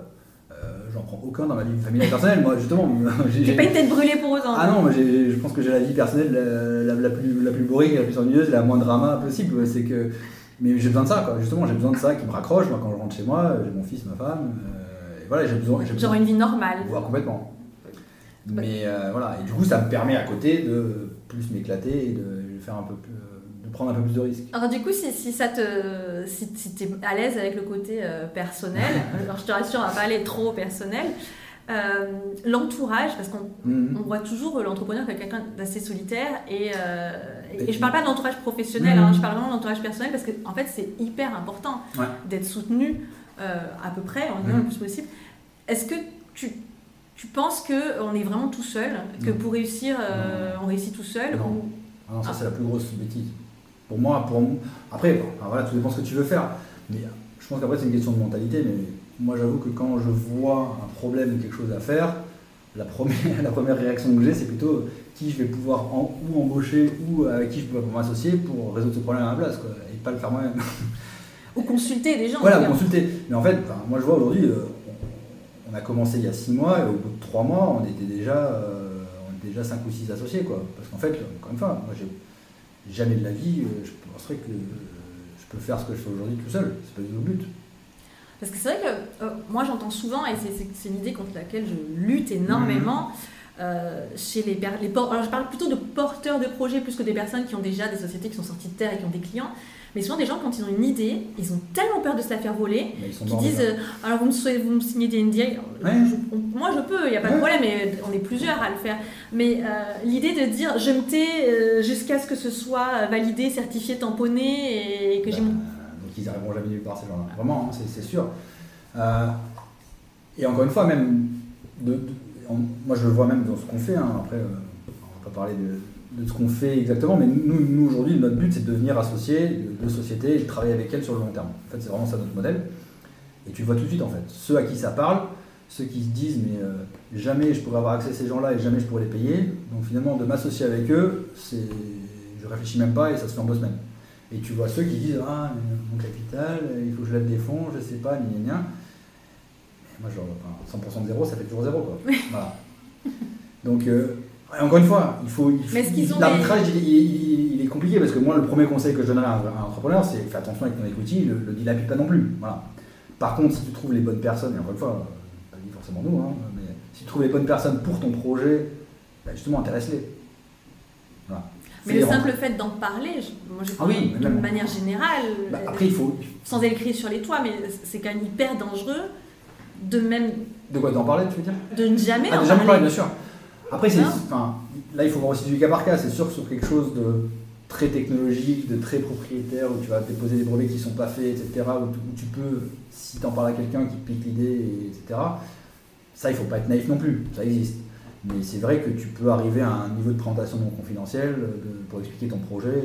Le problème est. Mais tous les, toutes les innovations ne, ne, sont pas fondées sur des brevets. Non, non, mais oui, c'est ça. Bah, nous, je le vois, aujourd'hui, on travaille avec une société euh, Drug Discovery en pharma, etc. C'est sûr que là, aujourd'hui, à chaque fois qu'on réfléchit vraiment à deux fois avant de savoir ce qu'on dit sur ce projet-là. Quoi. Voilà. C'est sensible.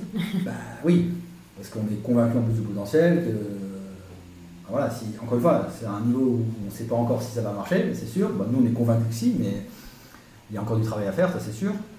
Euh, et par contre, si ça marche, c'est énormément de potentiel. Donc voilà, ce serait un peu bête de, de se tirer le ballon pied avant de commencer. Quoi, voilà. Donc ça, il faut quand même tu vois, le discours, on parle de tout sans faire attention. Enfin, voilà, c'est toujours pareil, il y a un équilibre. Voilà. Il y a un équilibre. Mais, par contre, si ces personnes n'osent même pas vous en parler à vous. Bah oui, on va jamais travailler avec eux. Avec eux quoi, voilà. bah, absolument, ça, paraît, euh, ça paraît compliqué. Non, c'est sûr. Donc en fait, c'est ça, c'est trouver. Moi, je pense que quel que soit ton projet, tu peux faire une petite présentation, un petit pitch deck euh, pour expliquer ton idée, ce que tu fais, un truc où tu es confortable. que Et au contraire, à la limite, tu vois, parce que d'en parler comme ça, de ne pas te dire le nom de la société, de ne pas dire qui tu es bah, à limite, là tu ouvres la porte à ce qu'on te la pique et qu'on dise même pas que c'est toi. Alors que si tu envoies un, truc avec ton logo, ton machin, c'est propriétaire et que voilà. Oui, ça on peut pas. Voilà.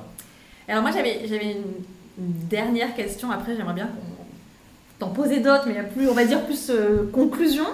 Euh, on nous pose souvent la question euh, j'ai besoin d'aller chercher des investisseurs. Je sais que vous, vous êtes dans mhm. l'equity, mhm. mais il y a des entreprises qui cherchent des investisseurs ou un associé. Qu'est-ce que tu donnerais comme conseil sur comment t'y prendre pour donner envie à quelqu'un de mettre de l'argent dans une société et de te faire confiance. Bah, en fait, c'est ça, c'est tout ce que tu peux faire pour donner confiance. Donc, si tu es tout seul dans ton coin avec une idée, pourquoi est-ce que je mettrais de l'argent sur toi quoi? Voilà.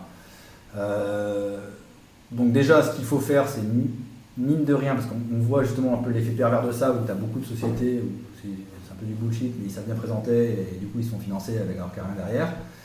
Bah, si tu as une vraie idée, mais les moyens de faire une vraie présentation, euh, un vrai site, un site web qui, a de la qui, ressemble à quelque chose.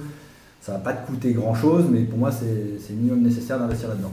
Et je mets quoi sur mon site web? Je vais essayer d'être un peu plus précise. Qu'est-ce que toi tu, tu ah, conseilles? Pas le wording, hein, mais quelles idées principales? Parler, ben, parler un peu du produit, du problème, de, la vision de la société. Euh, voilà, c'est quelque chose de. Euh, et pareil pour la présentation, c'est en gros c'est quoi ton business? Si tu n'arrives pas sur le premier slide à dire en une phrase c'est quoi ton business et dans quelle qualité. Donc ta proposition de valeur, globalement, qu'est-ce que tu proposes de résoudre? Ça, c'est hyper important. c'est le, premier euh, travail à faire. Premier travail, c'est ça. quelle, quelle, valeur tu vas créer et après comment tu vas la créer, C'est ça. Expliquer. Nous, on part aussi du principe que l'équipe, c'est le cœur.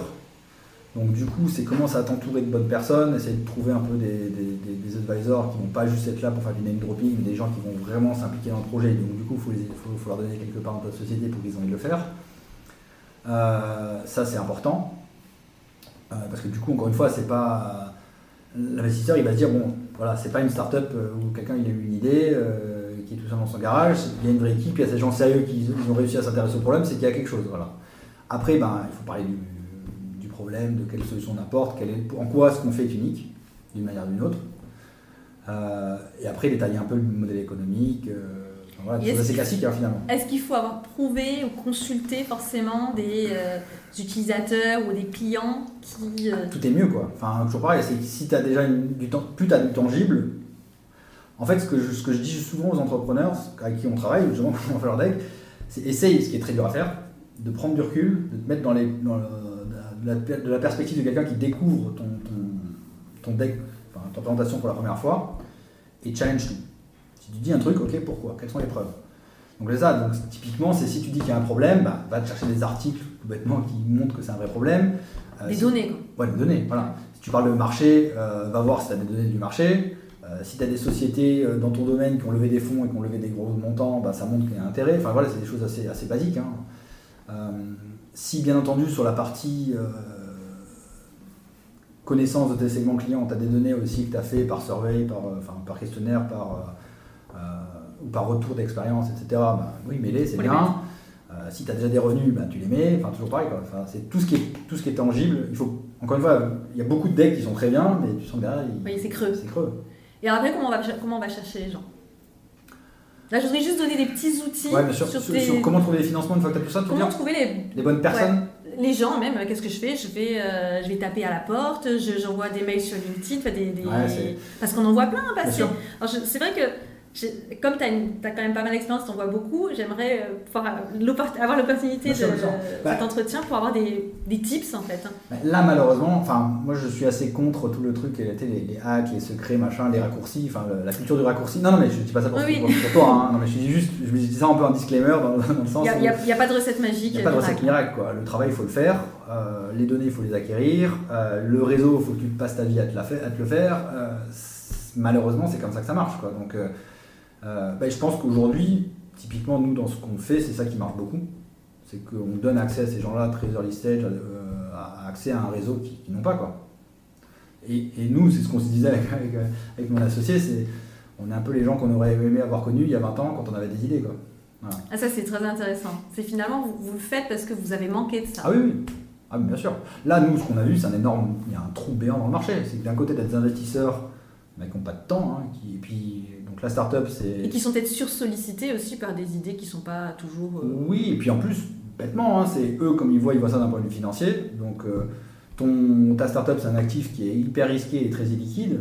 Donc, la seule approche pour le faire, c'est de diversifier et d'en prendre plein. Donc, quand tu as un portefeuille de 100 sociétés, tu ne vas pas donner ton temps à, chacune des 100 sociétés. Non, mais encore ça va être compliqué. Voilà. Il y a ça. À côté de ça, tu as tout ce qui est incubateur, accélérateur, mais ça reste. Alors, déjà, je mets de côté tous ceux qui font ça pour les mauvaises raisons, mais ceux qui ajoutent vraiment de la valeur ça reste des choses quand même destinées aux primo-entrepreneurs, pour mettre les bases de structuration, des programmes courts, limités dans le temps. La notion même oui, c'est très court en général. Hein. La, même la notion d'accélérateur, on donne un peu de financement et on te fait un, programme un peu MBA style en 6 mois. Quoi. Mm. Voilà. C'est pas comme ça que tu vas scaler un business, c'est pas comme ça que tu vas accélérer un business. Et du coup, nous, euh, un peu, c'est un peu le, problème qu'on a vraiment identifié euh, quand on a créé notre société, c'était ça. Quoi. Et de se dire qu'en fait, on veut apporter bah, un pool de réseau d'expérience, mais de gens qui sont là, pas pour dire on est juste là pour. Euh, mais on se, on se, retrousse les manches, on travaille avec très peu de sociétés, on est extrêmement sélectif des sociétés avec lesquelles on travaille. Par contre, on, on les aide jusqu'au bout. C'est-à-dire qu'on va même jusqu'à euh, négocier des deals avec elles, leur ouvrir les portes à l'étranger, etc. On a nos partenaires aux États-Unis. Ah, vous les prenez vraiment par la main ah euh. bah, Encore une fois, en fait, notre degré d'implication, il est complètement à la carte. Donc, soit on va rester un schéma assez classique d'advisor, un peu, un peu lointain, ils nous appellent quand ils ont besoin de nous, pour ouvrir des portes, etc. Jusqu'à, euh, là, on a une société qu'on est en train de cofonder, on va être actionnaire à 50%, pour, euh, et on va s'occuper de toute la partie business, et, parce que c'est deux chercheurs qui vont se focaliser sur la partie euh, technique. Donc finalement, ça permet chercheurs scientifiques de pouvoir avoir une entreprise, enfin une start-up, tout en se consacrant, eux, à leur passion. Sans oublier qu'ils sont chefs d'entreprise. Non, parce que eux, pour le coup, ils vont vraiment. Euh, l'idée, c'est qu'ils se mettent à 100% sur ce projet-là aussi. D'accord. Mais l'idée, c'est qu'ils ont bien compris qu'ils n'arriveraient pas à le faire tout seul. Voilà. Et qu'il vaut mieux avoir 50% euh, de quelque chose qui vaut beaucoup que 100% de quelque chose qui vaut rien. Oui, parce que 50 fois 0, ça fait toujours 50, ça fait toujours 0. Donc si je résume, euh, ne pas être seul, s'entourer, absolument. Probablement des personnes qui partagent la même vision, c'est mieux. Euh, ne pas hésiter à pivoter, ou du moins à essayer de se mettre en question et pas attendre que le mur arrive et éviter de se prendre trois fois le mur parce qu'il ne bougera pas. Bah si le mur tu peux le prendre trois fois d'affilée si après chaque fois tu en apprends quelque chose et que tu bouges pour passer à oui, côté. pas le même au moins. Ouais, pas ça, serait mieux de ne pas prendre le même. C'est ça. Parce que des balles dans la figure, tu vas en prendre par contre. Oui, d'accord. Ça, ça c'est même plutôt, alors je dis pas que c'est souhaitable, mais c'est pas inutile en tout cas. En fait, je pense que là aussi ça fait partie des choses qui sont pas bien comprises au niveau a priori. C'est oui, oui, je vais être entrepreneur, oui, oui, je prends le risque, peut-être je vais échouer. Non, non, 100% sûr, tu vas échouer. À un moment. À 100% sûr. Non, mais encore une fois, voilà, il faut, en être conscient. La base, tu vas te la prendre et c'est comme ça que tu vas apprendre et c'est comme ça que tu vas t'adapter. Mais après, échouer ne veut pas dire que la boîte va euh, n'existera plus. C'est tu vas échouer dans quelque chose, dans une, dans une... Encore une fois, tu pars tout sur des hypothèses qui ne sont pas validées. Ou tu es la personne la plus chanceuse du monde et tu m'as sorti une 150 hypothèses et tu es tombé juste du premier coup.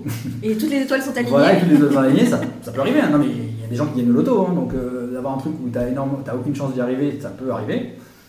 Mais encore une fois, et c'est ce que encore une fois, c'est comme ça qu'on travaille et je pense qu'il y a beaucoup de mauvais exemples qui donnent l'impression que c'est facile. Des sociétés qui lèvent des millions alors qu'elles n'ont rien, et du coup tu vas penser que tu vas lever des millions avec rien. Ah, il y, a ce côté, moi il y a un côté qui m'énerve énormément, c'est, euh, je les appelle les entrepreneurs Instagram. C'est-à-dire que tu as l'impression qu'ils ne travaillent jamais, mhm. qu'ils ont toujours recruté les meilleures personnes du monde, ils n'ont mhm. jamais de problème de staff, euh, alors, alors qu'on sait que pourtant c'est je ne dis pas que c'est un problème, mais c'est quelque chose qui arrive fréquemment de se tromper sur la personne. Mhm. on est des, êtres humains avant tout. Et ça, par contre, on n'en parle jamais. Euh, des problèmes de refus de financement. Euh, c'est très aseptisé et j'en vois de plus en plus sur Instagram. C'est vrai que j'ai beaucoup de mal avec ça. Et on peut parler de LinkedIn aussi, hein, parce que on peut parler de LinkedIn aussi, hein, parce que oui, ou tous, les, tous, les, coachs, je sais pas quoi, tu as l'impression qu'ils vont t'apprendre la vie, mais en fait, tu te demandes pourquoi ils s'appliquent pas eux-mêmes leurs conseils et qu'ils réussissent pas un business déjà. Quoi. Enfin, tu vois, c'est bah, ça qu'un coach, après, euh, voilà, je ne veux pas polémiquer, mais en général, quelqu'un qui n'est pas passé par là, ou au moins un hmm. minimum d'expérience, c'est un peu, un peu plus dur. Bah, c'est la plupart des coachs c'est ça, non ah, moi, Le mot coach, pour moi, il est très oui, en fait. Hein. je pense qu'il y a des gens qui ont vraiment ce rôle-là et ils le font très bien, mais ils ont un parcours qui, qui est crédible. Mhm. Et puis, il y en a d'autres qui, qui le sont moins, mais c'est un peu partout pareil. Mais le mot en lui-même, il, il, est porteur de beaucoup, de beaucoup de choses négatives, ce qui est un peu, qui devrait pas être. Mais en tout cas, voilà, il y a, il y a ce côté, euh, c'est très sexy aujourd'hui d'être un start-upper. Mhm. Non, mais on, va rien se Voilà, et finalement, en vrai, euh, bah, tu bosses. Alors, moi, là où je voulais aussi avoir ton avis euh, sur les, dernières minutes, c'est est-ce que euh, être un start-upper, c'est forcément ne plus avoir de vie, ne plus voir personne, tout sacrifier, être en burn-out permanent? Non, bah non, non. Non, non, parce que justement, si tu n'aimes pas ça, si tu pas ce que tu fais, et que. Oui, enfin, encore une fois, je pense qu'il y a une charge de travail émotionnel, etc., à supporter qui est très loin de ce que tu peux avoir dans ton travail normal. Ça, il faut, encore une fois, il faut juste être honnête. Quoi. Après, euh, comme il y a des gens qui font les choses dures et qui, apprécient, qui apprécient le faire. Hein. Il y a des athlètes de haut niveau euh, qui s'entraînent comme des malades et ils aiment ce qu'ils font. Quoi. Enfin, donc c'est, un peu. C'est un, un, bon parallèle, je trouve. Ouais. bien sûr. Je pense que bah, c'est un peu la même démarche de se dire, encore une fois, le but c'est quoi? C'est de, de, se conforter dans son ego qu'on est bien ou c'est de se remettre en question pour, continuer de progresser? En fait, la, la différence elle est là. Quoi.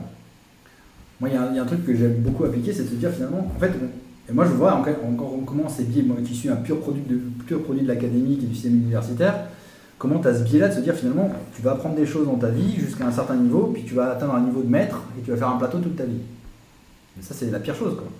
Oh, mais ça, ça arrive, hein Oui. Fréquent. Mais, mais, justement, enfin, moi, c'est le contraire, en fait, j'ai envie de me dire, moi, je vais être un apprenti toute ma vie, quoi. Tu vois? C'est parce que le, pour moi, le jour où je me dis, je suis arrivé, j'ai plus rien à apprendre, j'ai plus rien à mettre en question, c'est le jour où tu meurs. Quoi. Donc finalement, là, on, se... on pourrait tenir des heures. Parce que là, tu as vraiment touché quelque chose chez moi. Et je pense qu'on avait déjà parlé c'est que l'apprentissage permanent, c'est la curiosité de toute façon euh, au sens très très vaste. Hein, euh, pour moi, c'est l'essence même euh, qui, qui, fait qu'on vive. Entrepreneur, pas entrepreneur.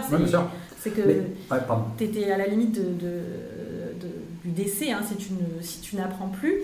Et est-ce qu'aujourd'hui, c'est pas aussi ça qui est nécessaire en tant que start-upper, entrepreneur Mmh. Ah, C'est d'avoir cette démarche permanente Parce que finalement, n'importe qui peut débouler sur le marché, euh, être plus jeune, avoir plus envie, avoir une meilleure idée, et puis euh, te piquer ta place en 30, enfin, C'est 30 ça. secondes, j'exagère, Ouais, mais. ouais. euh, donc il y a cette notion de. euh, de tout le temps continuer à se mettre dans une posture du débutant, comme on dit, Ouais. peu les japonais, ils disent le shoshin. Et, euh, et est-ce que c'est pas ça Se Ah, regarder toujours en disant bah, qu'est-ce que qu'est-ce que je peux apprendre, qu'est-ce que je peux mieux ça. faire? Et en même temps, encore une fois, on en revient à cette notion d'équilibre un peu instable. Il faut que tu aies un ego assez solide pour justement pas se sentir illégitime, pas machin, et tu vois. Est-ce que c'est vraiment l'ego ça? Oh. C'est c'est- Ouais, enfin, tu veux dire, guillemets, enfin, je sais pas si c'est de l'ego. c'est de la confiance, en tout Ouais. cas, de la certitude, je pense. Bah, ouais, la certitude. Enfin, tu vois, enfin, je vois peut-être que c'est pas l'ego, je sais pas, appelle-le appelle-le comme tu veux. Euh, mais c'est ça, de te dire finalement, me faire critiquer, je m'en fous. Euh, si les autres. Enfin, encore une fois, moi, voilà, j'ai les personnes autour de moi qui m'intéressent et c'est- leur avis qui compte. Les autres, euh, ça me passe par-dessus. Enfin, voilà. Et ça, je pense que c'est pas la négation de l'ego, au contraire, c'est d'en avoir un qui est bien ancré. Ouais, d'être solide. Voilà, qui n'est pas non plus boursouflé euh, justement pour faire tomber l'humilité, etc. Mais tu vois, donc il y y, a ce côté-là. C'est à la fois, il faut être humble, se remettre en question, etc. Mais il faut être sûr de soi. Sur, de, ce que- de, sur du, de l'objectif que tu veux atteindre, de ta vision. Ouais, ou même de toi, ce que tu es, je pense aussi. Bah, encore une fois, parce que mine de rien, quand j'ai tu n'es pas une victime du syndrome de l'imposteur. Voilà. Et, et même supporter les baffes que tu vas te prendre dans la figure, supporter les gens qui vont dire mais t'es fou de faire ça, supporter les gens qui vont te dire mais ça marchera jamais, supporter d'aller voir des clients et de te prendre plein de refus avant d'avoir un. Tu vois, et d'aller voir 100 investisseurs pour que le 101ème te dise oui, enfin c'est tout ça quoi. Donc. euh, Ça, c'est c'est intéressant. Donc, la persévérance, Ah oui, c'est. oui. Et encore une fois, et en même temps, si tu persévères dans quelque chose qui est voué à l'échec, c'est là où c'est de la stupidité quoi. Persévérer, ça veut pas dire essayer tout le temps la même chose. Voilà. Persévérer, c'est c'est plutôt ouais. essayer plusieurs ça. choses C'est différentes. dans un processus itératif où tu adaptes Voilà. toi-même et tu apprends à chaque fois. C'est. On va, on va spécifier hein, ouais. parce qu'on ne voudrait pas dire euh, que le message soit pas clair, donc la persévérance, mais pas systématiquement la même chose si elle a, elle a démontré son inefficacité. C'est ça. Mais essayer plusieurs, euh, plusieurs choses. Bon, bah, c'est hyper intéressant, ça fait, ça, ça fait déjà plus d'une heure qu'on parle. mais euh, merci Fabrice parce que sincèrement, c'est- l'opportunité de pouvoir aborder des sujets qu'on n'aborde pas forcément parce que euh, bah, parce qu'il faut avoir ce recul. Et, euh, et une diversité de, de- de points de vue parce que Mm. toi tu as l'occasion, l'opportunité de travailler avec beaucoup et puis tu as cette, cette casquette chercheur et en même temps le côté bah, business, hein, Mm. c'est pas un gros mot, Non, ça n'est plus un gros Ah mot, non, je bien maintenant. ça n'est plus tout un gros mot. Aujourd'hui, euh, avec Monaco Foundry, Foundry pardon, euh, votre objectif, c'est quoi? Je voudrais juste, Ouais. du coup, on, on Bien sûr, conclut en sûr. parlant un peu plus euh, Bah, rapidement, hein, je ne veux bien pas non plus te faire une dissertation, mais Non, non, non. votre objectif, L'objectif avant tout, c'est de, c'est de se dire, c'est ça, c'est qu'il y a plein de super technologies qui sont en train de végéter sur les, sur les étagères dans des universités ou ailleurs, et que et qu'on a envie de les, les transformer en succès commerciaux, quoi. Parce qu'on est convaincu de l'impact que ça peut avoir sur la société. Voilà. donc vous cherchez vraiment des technologies qui peuvent avoir un impact positif. Ouais. C'est hyper Ouais. important pour vous. Alors voilà, on va pas faire que de l'impact ou que des énergies Non mais quand je dis, non, non, mais impact non, mais- positif, c'est pas oui, forcément environnemental, c'est Ah, qui. C'est qui- sûr qu'une société qui a un modèle économique un peu euh, de prédateur, euh, voire euh, un peu. Voilà, c'est sûr qu'on va passer notre chemin sans même réfléchir. On, aime- on aimerait juste travailler euh, qu'avec des sociétés qui laissent le monde dans un meilleur état qu'elles l'ont pris. Quoi. Voilà, pour faire. Voilà. C'est c'est déjà une très très. euh, Et en fait, c'est là-dessus où avec mon, mon associé on est tombé super d'accord rapidement sur la, la vision qu'on avait, c'est de dire finalement on veut travailler qu'avec des sociétés qu'on aurait pu cofonder nous-mêmes. Donc ça veut dire qu'on est quand même qu'on est passionné par le produit et par encore une fois cet impact, etc. qu'il peut avoir. Alors, c'est sûr que lui vient de la pharma, moi j'ai des dispositifs médicaux, donc on a une grosse thématique santé dans les sociétés avec lesquelles on travaille, mais pas que. Euh, et l'autre pendant de, enfin l'au- l'autre, l'autre chose que cela veut dire, c'est, qu'en fait, on veut être complètement en phase avec les fondateurs sur le plan humain et sur le plan dont ils envisagent le business. Donc clairement, une super techno, un super brevet, mais des fondateurs Ah, et qui ça colle pas, ça, ça se fera jamais. C'est de l'arrogance, etc. C'est mort.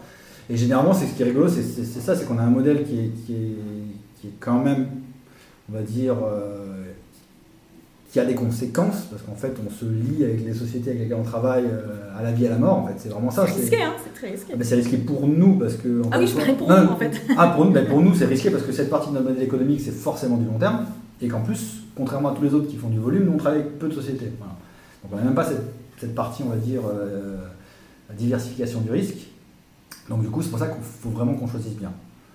Euh, et c'est risqué aussi pour eux, parce que mine de rien, c'est un, une partie significative de leur société qui, qui, nous donne, in fine. Euh, et en fait, c'est ça, c'est à la vie et à la mort. Du coup, on se battra pour leur société comme si c'était la nôtre, parce que ça l'est.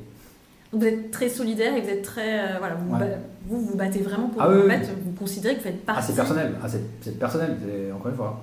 Nous, on ne veut pas prendre des parts dans des sociétés pour devenir partenaire silencieux et se dire il se débrouille et puis un jour s'ils vendent on sera content quoi. Vous n'êtes pas juste un associé, vous n'êtes pas juste voilà, là pour faire beau, pour Non, non, on, rentre vraiment, voilà, on se retrousse les manches, on aide vraiment les sociétés à, construire parce que c'est des choses qu'on a déjà fait et qu'on pense qu'on a quelque chose à porter là-dessus.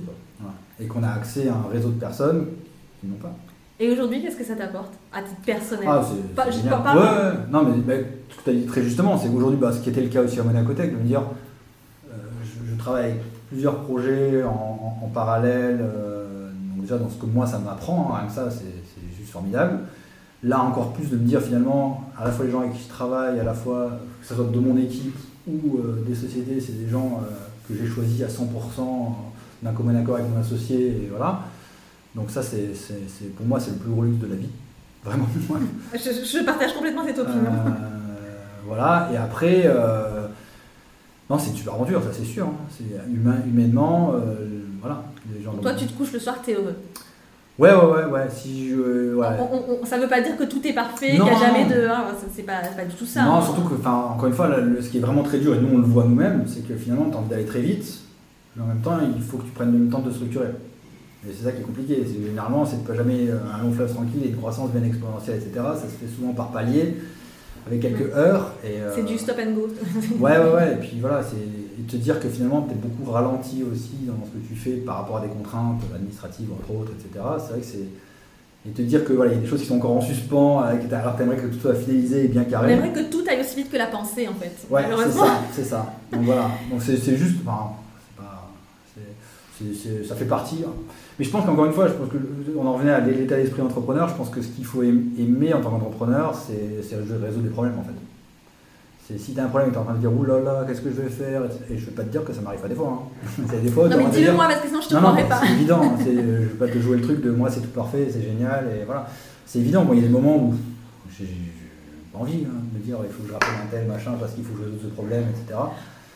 Moi, je te remercie de ton honnêteté parce que certaines. Je, hmm. vois parfois des. Tu sais, quand tu fais ces, ces, ces, ces networking, la set networking, où tu demandes, et alors ça, ah ouais, tout est nickel, tout est impeccable. D'ailleurs, le nombre de personnes que j'entends qui me disent le Covid, ah mais super, mais alors nous, euh, nickel, on n'a pas impacté. Euh.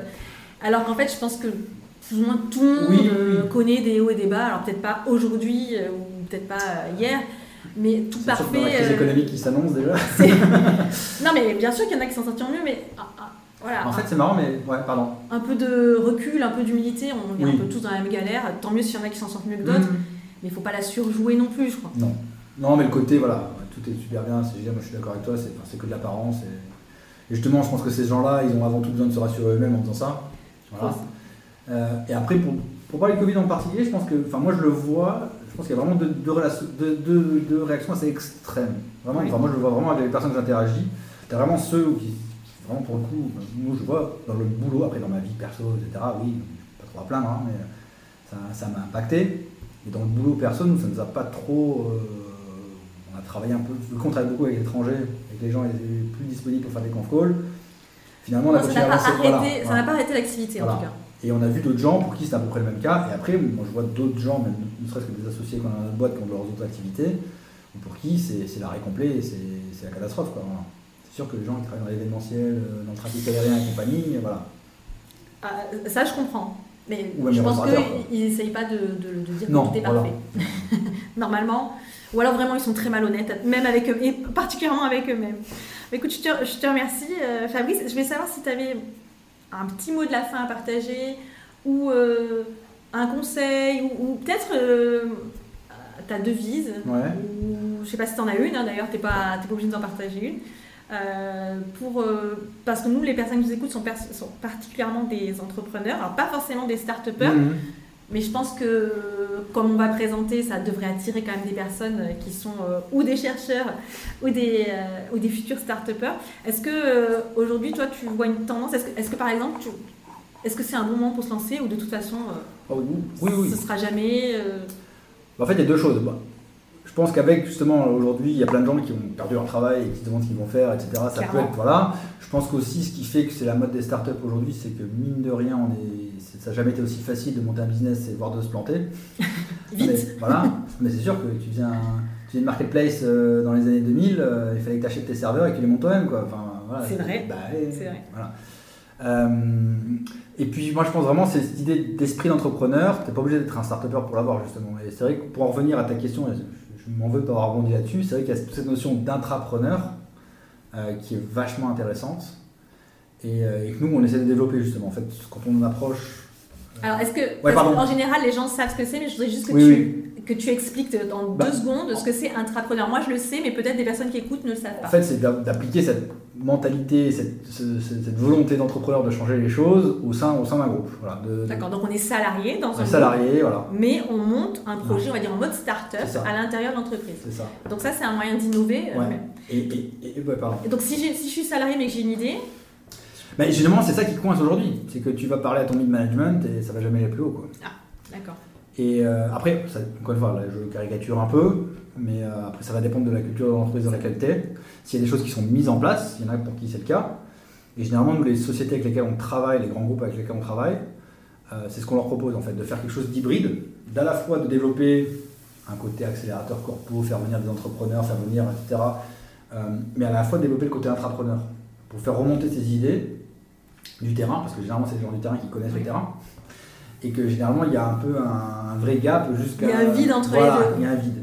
Donc c'est de mettre ça et de faire un peu aussi cette euh, fertilisation croisée entre, en termes de culture euh, pour que justement ces entrepreneurs favorisent ce côté intrapreneur. Voilà. Donc toi, tu penses qu'aujourd'hui, ce serait le moment ou jamais ah pour mettre ça en place ah, C'est le moment ou jamais pour mettre ça en place. En termes de grands groupes, aujourd'hui, il faut investir pour assurer son futur.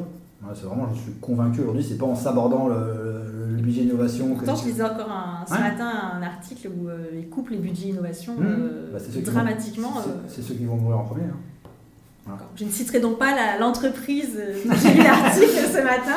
Non, après ça dépend. Encore une fois, je reviens à ce que je disais au début, tu n'es pas obligé d'innover.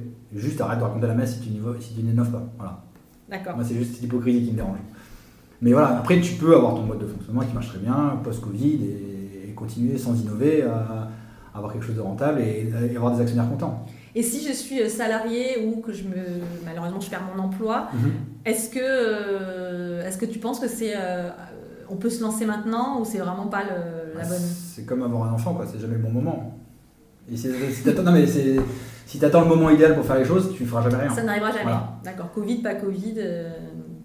on, est en phase, hein, clairement. Mais c'est vrai que souvent j'entends, non mais là c'est le pauvre, c'est pas le moment de se lancer peut-être c'est pas le bon moment de lancer une société événementielle, mais j'ai envie de te dire, si on renouvelle, si on révolutionne, si on invente une nouvelle façon ah, d'aborder ce marché, pourquoi pas? Ça. Parce qu'il y a des codes sur ce marché, il y, a des, il y a des choses à faire. Après, je ne dis pas que j'ai la solution, mmh. mais je dirais presque pourquoi pas. Après, c'est pas pour ça que ça va être facile et que ça va marcher. Non, non, mais, je pense qu'il y a nulle part où c'est très facile. Et... Non. Et on en revient à ce qu'on disait, c'est que finalement, il y a un énorme problème aujourd'hui, sauf que tu peux choisir de le voir comme une opportunité. Exactement. Merci beaucoup Fabrice. Euh, c'était, euh, je suis ravie parce que ça fait, on s'est vraiment couru après. Ça fait des mois qu'on essaye de faire cette interview. effectivement, c'est le Covid qui a ralenti. Donc je suis contente que déconfiné, on ait réussi à le faire. Merci beaucoup. Merci à toi. Pour faire un résumé de ce podcast, voici les principales idées à retenir. Tout d'abord, le leadership est l'élément le plus important, encore plus important que la vision elle-même les suiveurs adhèrent au leader avant même d'adhérer à la vision.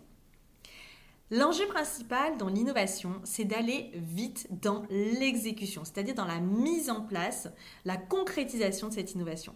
Rien ne sera jamais parfaitement prêt, mais il faut passer à l'action le plus rapidement possible. Par ailleurs, on a insisté sur le fait qu'on ne réussit pas seul. Il est nécessaire de savoir bien s'entourer. C'est d'ailleurs sa capacité à s'entourer des bonnes personnes qui est déterminante. Il est par ailleurs nécessaire de se remettre en question en permanence et de rester dans un processus d'apprentissage. Le marché évolue vite et sans se questionner souvent et, et, sans rester en perpétuelle veille, on risque de se faire dépasser très très rapidement. Enfin, un message que nous voulions être clair et sur lequel Fabrice a insisté, l'innovation n'est pas réservée aux startups. Les PME et les grandes entreprises peuvent développer cela grâce à l'intrapreneuriat. Une approche hybride est la voie. Pour réussir, les grandes entreprises doivent faire appel à des acteurs qui comprennent l'innovation pour notamment les aider à faire évoluer leur culture. Si cet épisode vous a plu, je vous invite à le partager et à laisser un avis positif sur Apple Podcast ou toute autre plateforme sur laquelle vous écoutez. Merci beaucoup et à très bientôt.